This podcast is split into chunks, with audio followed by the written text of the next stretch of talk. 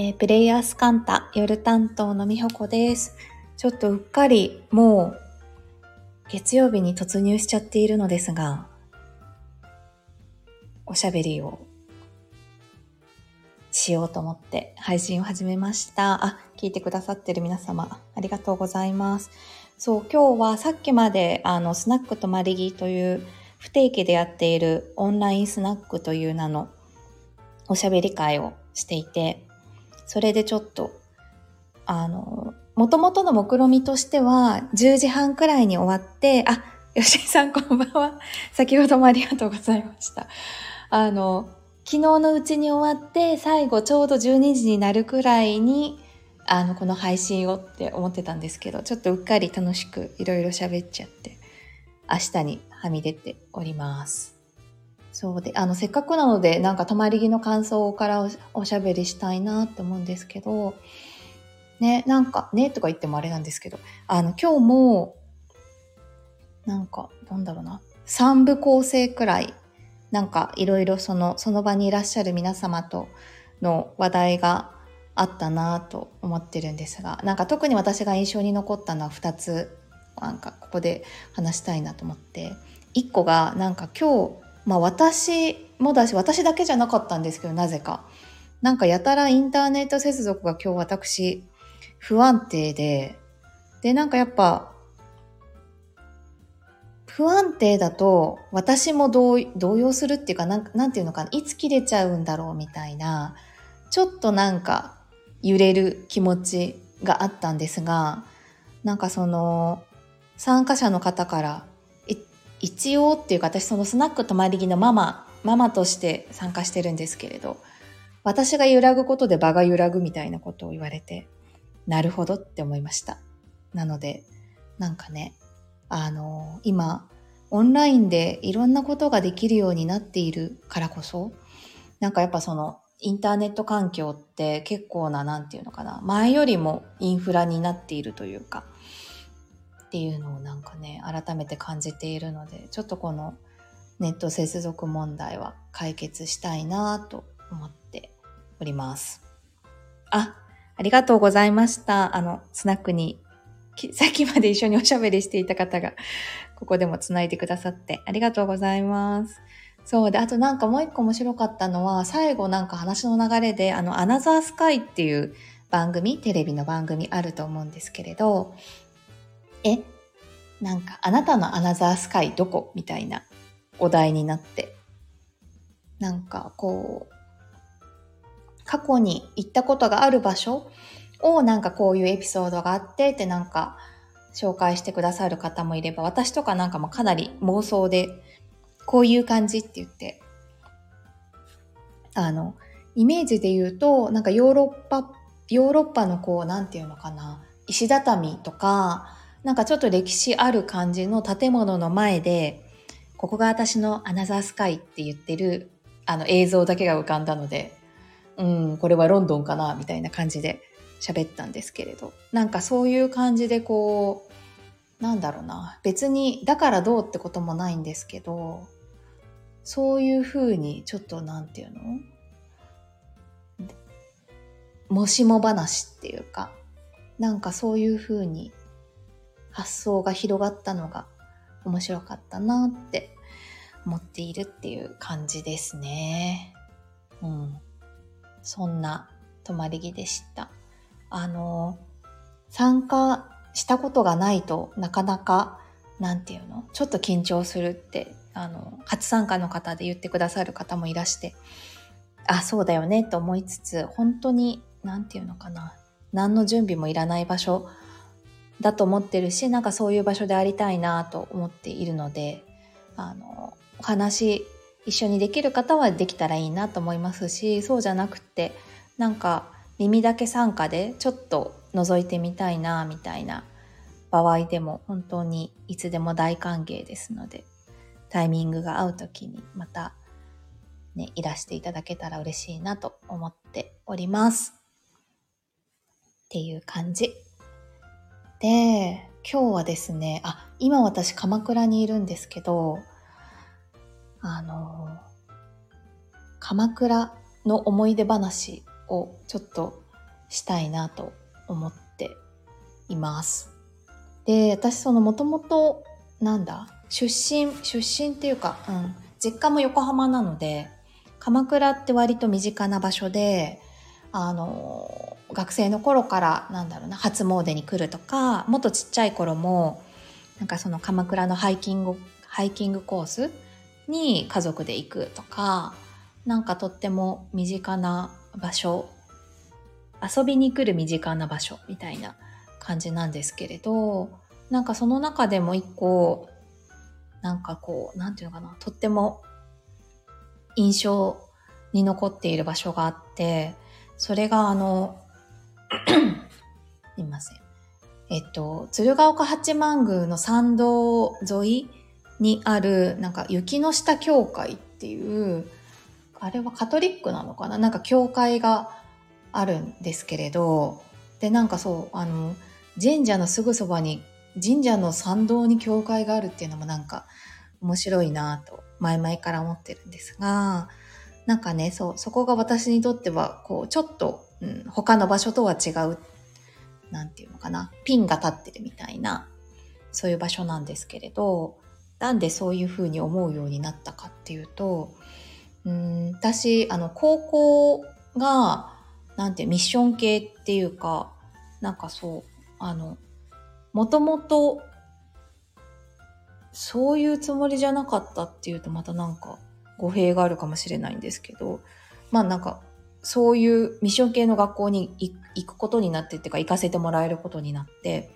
で、そこは、あの、毎、確か毎日だったと思うんですけど、朝礼拝があって、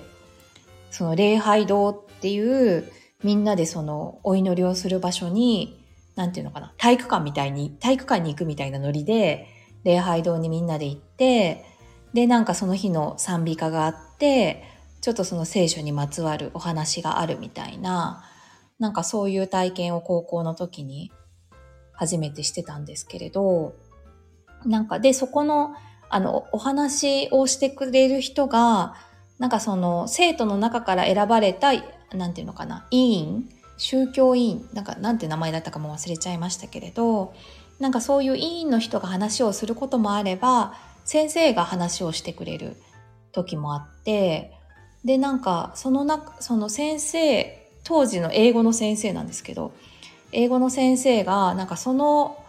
その礼拝のお話の中で、なんかあの、金子みすずさんの、なんかみんな違ってみんないいっていう詩を紹介してくれたのがすっごく印象に残っていて、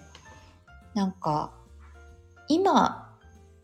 そう、あの、そのみんな違ってみんないいっていうのを聞くと、そうだよねって思うけど、なんかその高校の時の私にとってはなんかそれは結構新しいコンセプトっていうか、あ、それでいいんだみたいな、なんか、すごく、なんだろう、ありなんだみたいな感じがしたんですよね。あ、その詩私も印象的でした子供の頃。ね、なんか、そう、そうか、みたいな、なんかそういう感じがして、で、なんかその、英語の下田先生っていう女性のいや、もう多分年齢は今の私より全然若い当時先生だったんですけど、なんか下田先生はあクリスチャンの方で、で、多分その人生のある時期において結構ハードだった時があって、で、その時にその、なんていうのかな、クリスチャンになるっていうことを選んだっていう方で、なんか、そういう人生自体も割となんか新しかったっていうか、なんかその、あ、人生自体も新しいっていうのは、あ、本当になんかその人生において何か辛いことがあった時に、宗教っていうのが救いになるんだな、みたいなことを、こう、私はこうでしたってなんかまじ、大まじ、大真面目ってなんかこう、ディスってる感じしますけど、本当にそうだったんだなっていうのがわかるように、当時の私たちに話してくれ、その下田先生が話してくれていたのとなんかセットで、そのみんな違ってみんないいっていう詩がすごく印象に残っていて、で、ちょっと余談なんですけど、他の先生方もなんかクリスチャンの方もそうじゃない方もいらっしゃったんですけれど、なんかね、結構がガチのっていうか、なんかその、聖書的に言うと、ちょっと私の理解が違ってて、あの、本当のクリスチャンの方がいらして違ってたら申し訳ないんですけど、私の理解で言うと、その、なんだっけ、骨を取り出して、男性の骨を取り出して女性を作っただけ？なんかちょっと曖昧なんですけれど、なんか本当にそうやって人間は作られたって、心の底から信じてますっていう先生とか、あとはなんかやっぱその本当に毎日祈りを捧げるっていうことと、その方の生き方が、なんて言ったらいいんだろう。本当にこう、重なってこの人は生きてるんだなって。なんかその、その感覚まで私はわからないけど、でも、あ、この人は本当にこれを生きてるんだっていうのがなんかわかる。それはわかるみたいな。先生とか、になんかその高校の時に出会ったっていうのはちょっとなんかそう私のな宗教観なのか世界観なのか。なんか人間のい何何を信じるかみたいなことなのか。うまく言葉にならないんですけれどなんかそうすごく印象的だったなって思います。でなんかある意味こうちょっと何を信じているかを大真面目に語るとかにまあ、特にその高校の頃とか、なんだろう、ちょっとなんだろう、恥ずかしいっていうか、なんかこう、それを大真面目に語れない感じの自分がいた時に、いやでも本当になんか、この人は心の底からそこ、それを信じてるっていうか、信じているよりもっと先にいる感じ。なんかその信仰ってこういう感じなんだみたいなのを、あの、なんかこう、純粋に見せてもらえたっていうのが面白かったなってなんか今思ってるですよ。今思い返すとなんか改めてそういう体験だったなと思っていて、あ、でね、話を鎌倉に戻すと、その英語の先生の島田先生が、あれはいつだったんだろう。なんかまあ、あの、私だけじゃないんですけど、何人かのその生徒と、あの、仲良くしてくれていて、で、卒業多分もうしてたと思う。あれどっちだったかなちょっと忘れちゃったんですけど、その下田先生が結婚をするっていう時に結婚式に呼んでいただいたんです。で、その結婚式をしたのが、その鎌倉にある雪の下教会っていう、その鶴岡八幡宮の本当に参道沿いにある教会なんですけれど、私その時点で結婚式行ったことがある気がするから多分やっぱりもう高校生じゃなかったんだろうな。そう。で、なんかね、その時の神々しさがやばかったんですよ。なんだろう。なんかこう、もちろんホテルの結婚式とかも本当に素敵だし、なんか本当に幸せな瞬間を、こう、一緒にお祝いさせてもらえる喜びみたいのがあるんだけど、なんかその下田先生が、だから多分ホテルのウェディングとかに比べたら質素っていうか、そこまで過敏なものではないんですけれど、でもなんかもう入ってきた瞬間にやばい涙出るみたいな、なんかもちろんすごいお世話になった先生だし、よかったねってお祝いしたい気持ちはあるけど、でもなんかすごい思い入れが、なん、なんていうのかな。その、すごい仲良かった友達が結婚しますっていうのに比べたら、思い入れがあるわけでもないのになんか何この震える感じみたいな、なんかそこにすごい本物さみたいなのを感じたんですよね。だからなんか本当になんか信仰に基づく場所で、で、それを本当にこう、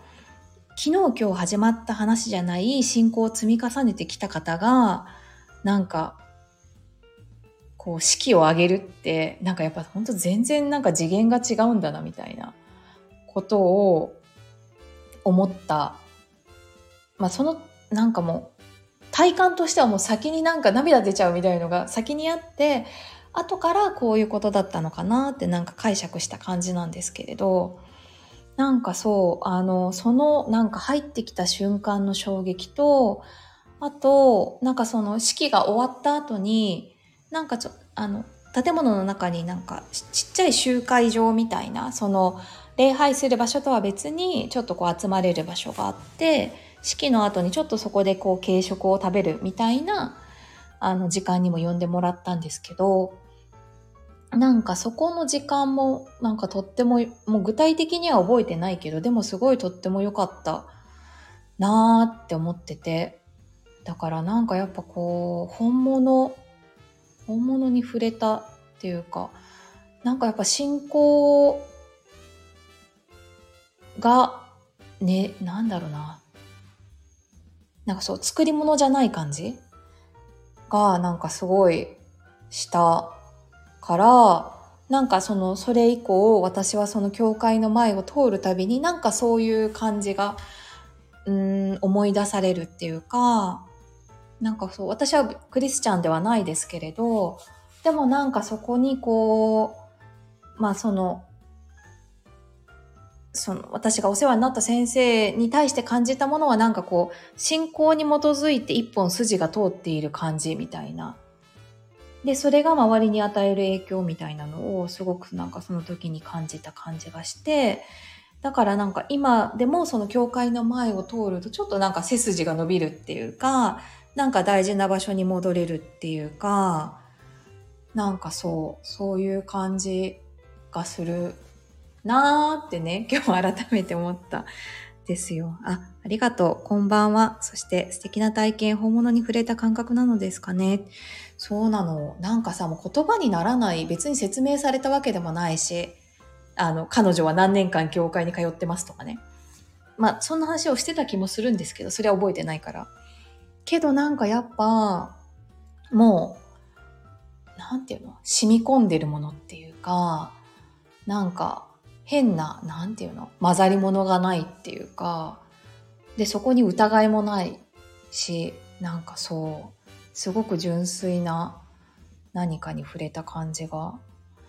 したなーって思って、だから、こう、鎌倉っていうと、なんかど、私のイメージで言うと、まあ、その鎌倉幕府がありましたみたいな、その武家社会の場所でもあったかもしれあまあ武士の文化でもあったし、まあ、神社もあるしお寺さんも多いっていう印象なんだけど一方でその雪の下教会っていうのがなんかいろんなものの象徴になってるみたいな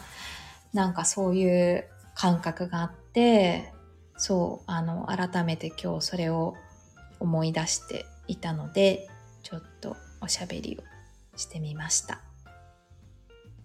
ね、なんかやっぱり、うーん、信仰？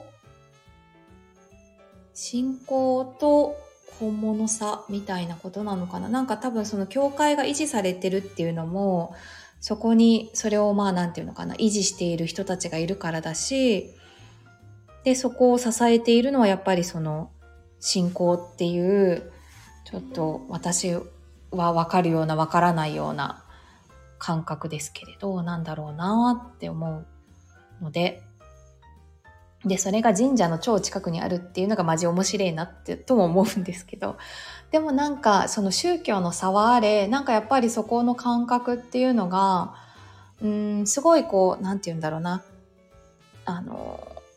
違いを取りの、まあ当たり前なんだけど、違いの差の部分を取り除いていくと、やっぱり共通するものがあるからこの鎌倉っていう場所で両方が何て言うんだろう共に荒れるっていうかちょっと雪の下教会が何年あるかわからないですけれどでも私が高校生だった頃の先生が通ってたってことはそこそこの年数があるはずなのでなんかそうそういう場所だなっていうのをなんかね改めて感じた今日でした。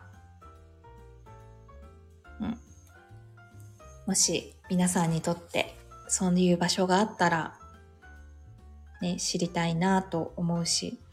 またそういう感じでこう、その場所を見ると見え方も変わるのかなとか思ったりしましたです。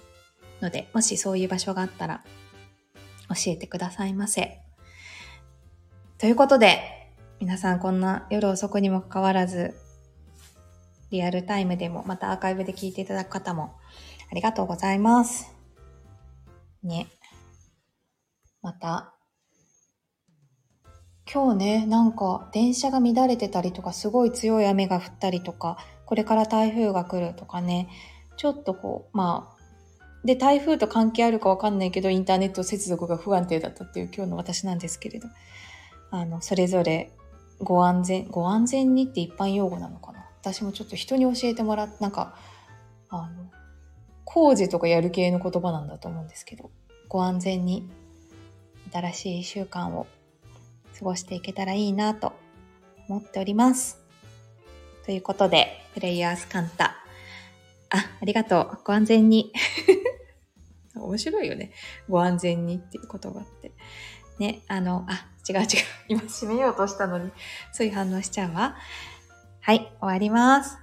では、聞いてくださってありがとうございました。プレイヤースカンタ、夜担当のみはこでした。おやすみなさーい。